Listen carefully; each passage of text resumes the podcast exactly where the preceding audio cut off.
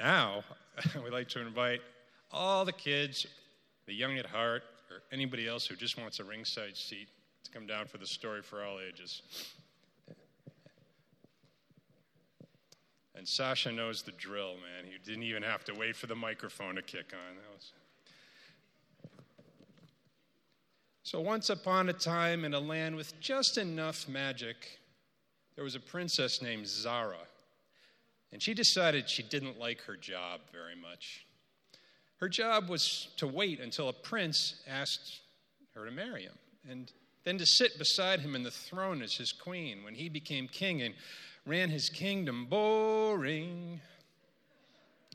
Princess Zara was, she was really smart. She had a lot of great ideas. And she wanted to do important stuff like help poor people and educate kids and build environmentally friendly, LEED certified buildings. Not, not just sit on a throne and watch somebody else do all the work. So she left her parents a note one morning, the king and queen. She said, I'm going to the other country next to us to find a job. She took the road uh, out to the, to the other kingdom, and when she came to the border, she came to a bend in the road, and she saw this giant tree. It was way, way above all the other trees, and underneath the tree, there was this humongous black snake. It was like this thick, and it was all tied up in a big knot. And there were no people, but she heard voices going, Help, help, somebody help me, please. She walked over, and this the snake look. Sorry, I have to cheat. I've got a memory like a screen door. The snake looked kind of scary, but it also looked like it was in pain. It had a funny look on its face. And Zara had a, she was a soft heart. Um, and she was also in really great shape. She did like CrossFit, she ran marathons and stuff. So she unknotted the snake, and it turned into a man, a thin man with olive colored skin, who lay on the ground, rubbing his aching arms and legs and groaning. But she still heard help, help. So she went up to the tree and she's like, Is somebody in there? Is something wrong? And their voice said, Please take that bird's nest out of my branches. Zara looked up and she saw a nest full of eggs and she took it down and she brought it to another tree.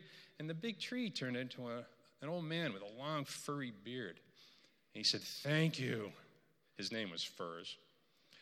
The mother bird built that nest while I was taking my nap, and I couldn't turn back into a man because then the nest would have fallen down and the eggs would have broken. And that, that would have been horrible. I couldn't do that. And uh, the man who had been the snake walked over, and he thanked Zara too. His name was Arix. He said, I was bored while Furs was taking his nap, so I tied myself in that knot to see if I could get out of it. And well, then I couldn't get out of it. And if I had changed back into a man, my arms and legs would have been tied up in knots too. So thank you. And Zara thought, um, You guys, you don't seem to make very good decisions. Do you want to travel with me? And we'll, I'm going to this city. Um, and I'm looking for a job. And they said, Sure. So they got to the capital city of the next kingdom the next day, and they were eating dinner in a crowded tavern. There weren't enough places to sit, and this woman asked if she could share their table, and they said, sure. And the lady said, What are you doing in the kingdom? And Zara said, I'm looking for a job, but not as a princess. I want to do something useful. Well, the woman said, I happen to be the prime minister of this kingdom. You know what a prime minister is? It's like the. Sasha? Excellent is like the head of um, like the kingdom.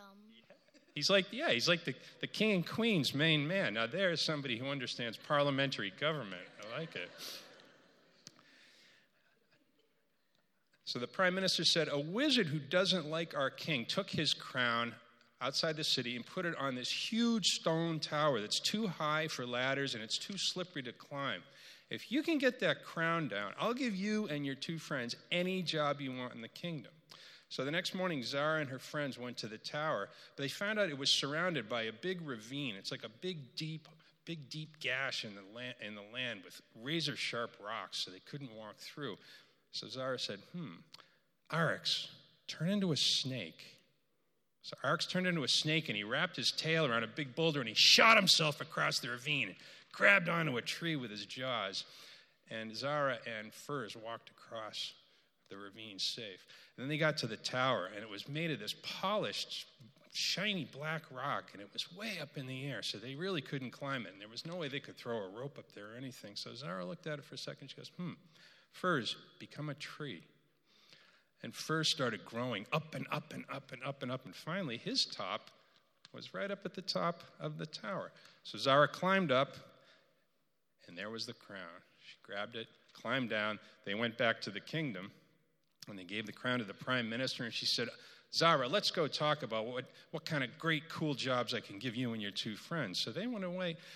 And one of the prime minister's assistants walked up to Arix and Firs and she said, Can I ask you a question? You got across, she pointed to Arix, you got across the ravine. She pointed to Firs, and you're the one who got to the, to the top of the, to the tower. Princess Zara doesn't seem to have any special gifts. Why did, why did she get so much of the credit? And Arix looked at her and said, She has special gifts. And Firs said, Yes, of course. She was our leader.